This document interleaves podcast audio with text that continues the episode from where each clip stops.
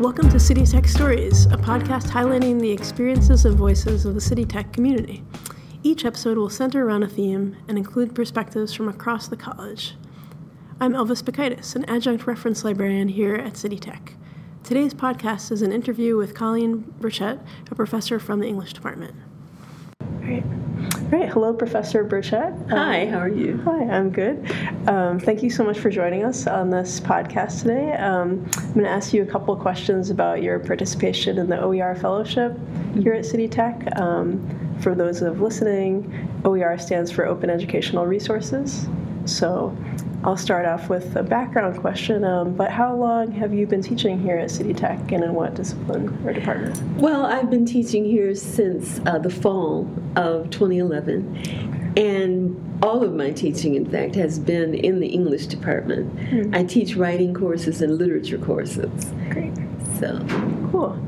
Um, that's a good long while. So, um, and how did you hear about the OER fellowship? Um, what drew your interest, and how did you kind of reach out and get involved? Well, um, it, I heard about it in the email, and um, it was advertised through the email. And I guess what drew my attention is because part of my background is instructional design, mm-hmm. but it was the early phases of some of the di- digital technology now. And so w- it was fascinating the idea of updating some of my skills and also um, just being able to approach teaching in different ways. So I was very excited about both the learning experience and what it could do for the classroom. So that's what drew me to it. Nice. So you had some experience with digital teaching tools already yes. in previous uh-huh. years. Um, great. Um, so I guess I was curious, kind of to go off that, how your students have changed in terms of their use of technology over the years since you've taught at City Tech for a while. Have you seen changes or an increase in their interest in digital or something else? Well, they the, the their involvement with uh, digital the digital delivery of various kinds of information has increased over the years. Mm-hmm. And many of the ones that I'm working with now, they have been interacting with things like phones and computers and laptops since they were infants. You know, in mm-hmm. fact, I have nephews who, I have three little nephews who all line up on a board and they're under five years old and they're all working on computers already. and so students like this are not that much older than, I mean, it's like a couple of decades down. And uh, I I think that their whole world is digital, which is unlike my experience and experiences of the generations before them, even the media generations before them. So, in, in addition to television, you know, they have they're walking around with uh, phones and with uh, ear plugs and everything. You know, their whole world is that. So you have to relate to them differently than you would have before. That's a good point. I've observed this myself in the, the youth today um, at City Tech and beyond. Um, yeah, and you had mentioned a project called something a digital bibli- bibliography that students are working on currently. Could you describe a little bit about that project and kind of how you came up with it? Well, the course it's called um, the the course is in writing and social justice, and it's built be based in the current uh, 2020 election campaign. Uh-huh. And what's happening is we're teaching them about discourse communities and how discourses change based on the medium, the audience, the situation, and the purpose. And so what happens is they have broken down into theme groups, and that like um, environmentalism, immigration, racism, um, technology, and women's issues.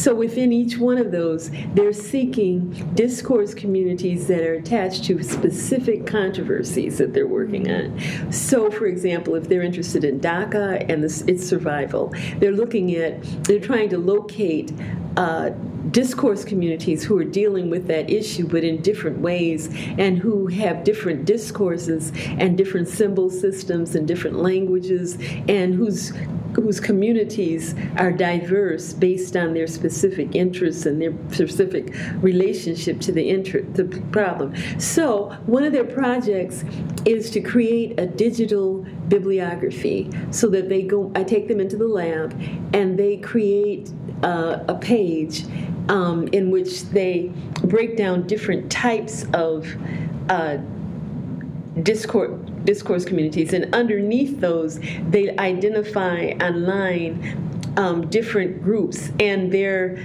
uh, discourses, you know, the samples eh, of artifacts of their their like newsletters and all. And um, once they do that, then my plan is to have them uploaded into a blog to be able so that they can all within their group be able to see all the different groups that relate to all the different issues and all. And that's something that this type technology really does make possible. And it's just beautiful because they can put that online and other people can see it. It can be uploaded. And it, it can be uploaded in an or, a, in an OER online so that people across the country could possibly see it. So these are things that you could not do if you were limited just to print. That's so that's their project right now. They're working on that. Oh, that's awesome. Yeah, no, it sounds it sounds really um, conceptually rich, you know, and just like different cultural backgrounds and Oh, kind yeah. of letting the students guide their own interests, you know, because Yeah. um, yeah, that always seems to go best, obviously. um, but that's great. Um, yeah, thank you for sharing about that. Um, I hadn't heard the term digital bibliography before, so I like that. Um, yeah, I guess um, it kind of leads into the question of how did students receive the OER? Um, did you feel like they kind of understood the concept of having a class that's on the Open Lab? Um, were they able to access things? You know, what was their sort of intuitive reaction to using that? And maybe instead of a textbook or like an anthology, and maybe describe what you were using before that. You know, little. I was really surprised at how quickly they were able to adapt to it. Because in their daily lives, they're doing all kinds of different things similarly eh, to that. And I was really surprised. Now, there is some diversity in the classroom in terms of the ranges of their. Uh, uh, their um, exposure to these different kinds of things. So the, the class is not all uh, the same, but I think that generally speaking, they catch on pretty quickly, especially if you take them into a lab and introduce it to them there. They can quickly catch on, and you can catch up those who aren't able to process what's going on. Right. So it's very, yeah, they, they were able to adapt to it very Okay. easily. Cool. That's great. Yeah. Um, it's always interesting. The print versus digital question Yeah. Mm-hmm. comes up a lot. And um, sometimes we have faculty who are like, no, they need a book. You know, they need a print um, kind of volume to ground them. But I think you're saying that they're easily adaptable. They've used. Well, there's print online. What they're reading is basically the same as what is the difference from reading it in a hardbound book and reading it online? There are essays and there are all kinds of uh, things that, and they can juxtapose different texts and see differences and similarities between those texts. Whereas if they had to go get hardbound periodicals and put them beside one another, it's really cumbersome.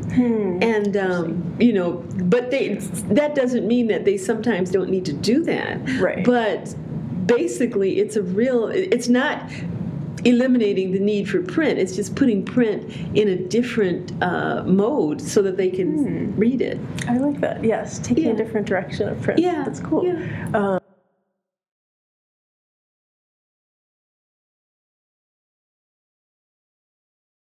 anyway so that other faculty can't share it back and forth so if you have any thoughts on like the pros and cons of using something like blackboard if you think open lab kind of makes more sense for where things are going? Well, I do think the OERs um, in the Open Lab they're more they're more accessible in many ways because everything is right in the, the same place. And because of the advances in technology, students are able to access things a little more quickly than they do in Blackboard.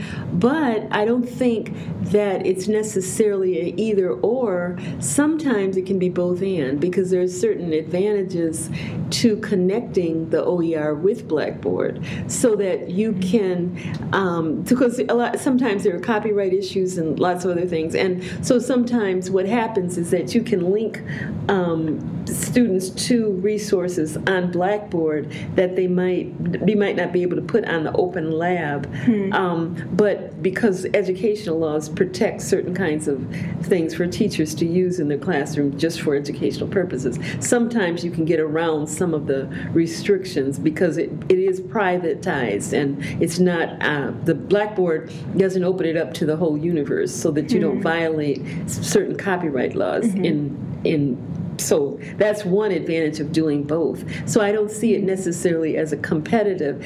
And I also think that if its instructor develops an OER and has to go through the process of getting clearances on copyrights and things like that, by having both available while you're in that process, it makes it easier to be able to deliver the instruction. And then before you put it on like academic works or somewhere, you can get the clearances you need and things Right. like that. so that's been an advantage for me because Cool. I can link them to Blackboard. Um, I use Blackboard in the process of developing an OER. If I haven't had time to get it set up on the OER, on the Open Lab, I can develop it up to a certain stage on Blackboard and test it out, make it work, and then go back and do the programming itself that is necessary to put it on the OER. So I think they work together nicely, that they don't have to be competing with one another. I love that. It's a very diplomatic answer. um, yeah, one um, question that that kind of leads into is you had uh, mentioned CUNY Academic Works, um, which is the institutional repository of CUNY. For those who don't know, um, it's a site that you can upload lots of scholarship onto, and you can also upload OERs. So I think you had mentioned that your OER that was on there had some downloads and international attention. Can you speak to that a little bit? Well, I did an OER, um, and I learned how to do it here, right here in CUNY, in our department in, at uh, City Tech. And uh, I posted it, it was posted on uh, Academic Works. And um, every month they send me an email and we say, allow me to see exactly how many downloads it has had and where in the country because it allows instructors to go on the site, the platform, and download the manual or download the uh, syllabus, either one. So, uh, what's happened, I was surprised that over a period of maybe about a year or maybe or less, they uh, I've had 73 downloads across a wide variety of countries, from England to China to Taiwan to. Um, uh, and all over the United States, up and down the East Coast, in CUNY, um, and on the West Coast. So it's amazing to me that people have downloaded it. And because I've given them permission to adapt it for their uses, but you, you, you have the you, the system allows you to decide what type licensing you have on your materials. Can it be adapted? Can it be um, just cloned or whatever? But people, I don't know exactly what people are doing with it, but it does open up the flexibility. And so I'm really happy.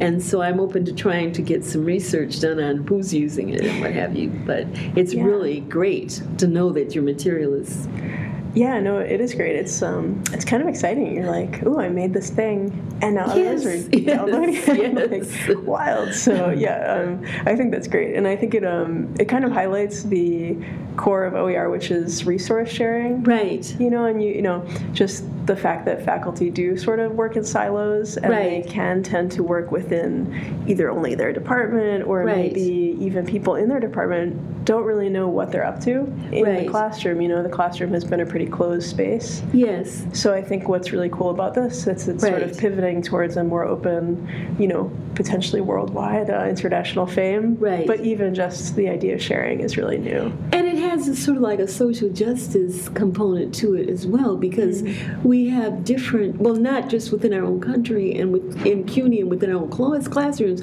but across the world, people are in different economic situations. Hmm. And this is making knowledge available to them because they wouldn't be able to uh, afford textbooks, you know, and some of the kind. Because I know that many organizations that we're in, you know, churches and so forth, donate textbooks, card textbooks have over the years to various places around the world. But digital technology in this OER, this makes it possible. You don't have to come up with the money to mail it to them. You don't have to have a garage where everyone brings their old textbooks from their libraries and has people shipping them. You don't have to do any of that. Just press a button and it's there. And so I think that is marvelous. You know. Yeah, no, that is. Um, I think that's really interesting too because I think there's a lot of potential for OER in the future Yes. for kind of cross collaborative. Um, oh yeah, you know, yeah. interactions with communities. Oh, yes. Because um, you wouldn't want it to be one directional, right? Right, Being right, like, oh, right. That gets rid of it. Yes, supply, definitely. You know, right,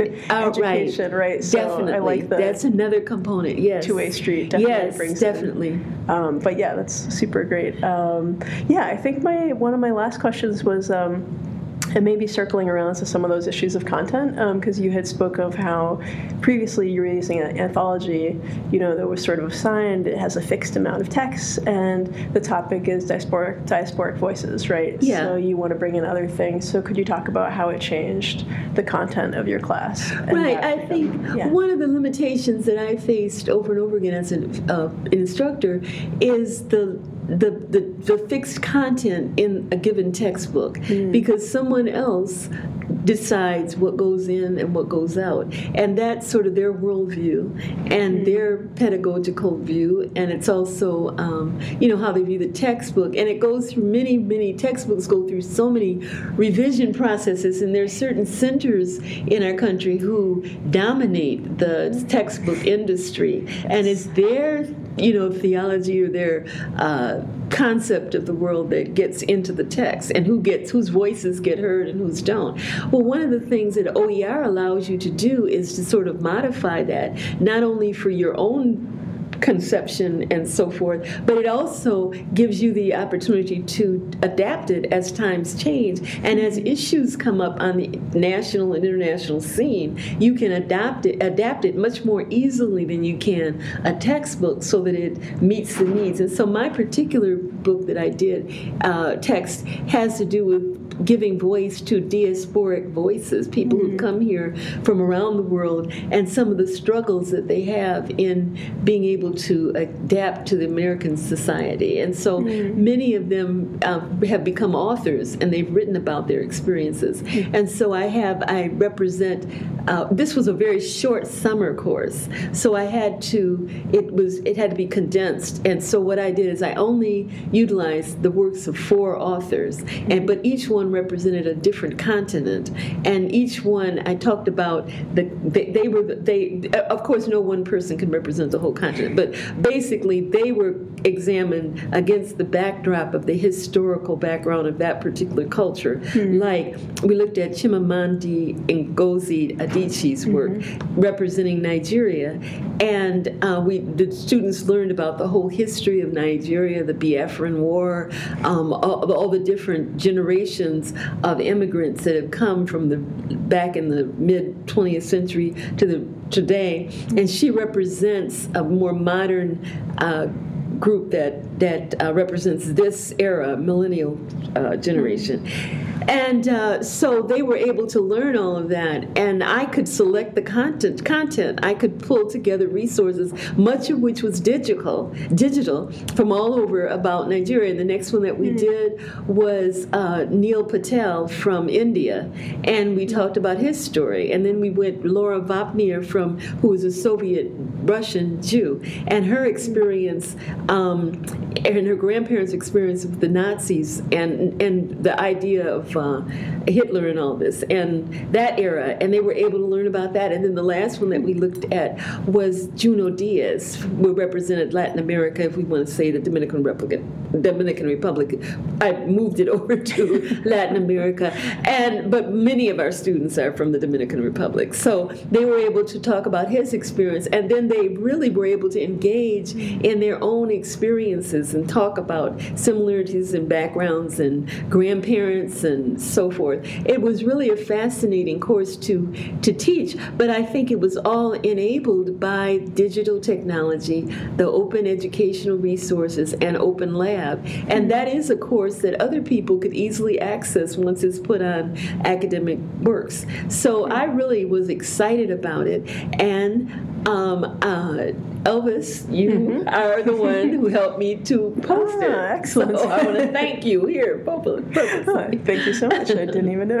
yeah. Um, yeah, that course sounds amazing. I mean, I think just um, exposing students to all these, you know, because I know City Tech students are from so many different backgrounds, Right. you know, and you can only imagine that, okay, they know their own experience, they know their family's experience, you know, their parents, but I think imagining kind of transposing those same Right. themes onto another culture, Right. seeing what's different, Right. other time periods, I think Yeah. that's so rich with possibility. Um, so yeah, thank you. That's great. Um, yeah, I guess um, finally to bring it back to City Tech students, I was just going to say, um, I mean, City Tech students, given that they are from so many different backgrounds and like so many socioeconomic kind of um, contexts, would you say that the OER did they have a positive reaction to not having to buy a textbook? I mean, Yes, leading they did. but, they um, really, really did. Because Okay. we don't even know what some of these students are experiencing in their everyday Mm. lives. I've talked to counselors who work with students here, Right. and they opened my eyes to really some very desperate situations. People don't have food. Uh, people are, uh, students don't have food. Sometimes students are working as translators for their families um, and maybe the only ones who have enough facility in English to negotiate with the outside world. Many of them are helping to support their families. Many of them in the current uh, political context in the country are frightened that either they or their parents or their loved ones or their friends might be deported or hmm. might not be allowed to come into the country because they're on the banned list. And there are a lot of things like that that many of them are very much upset about.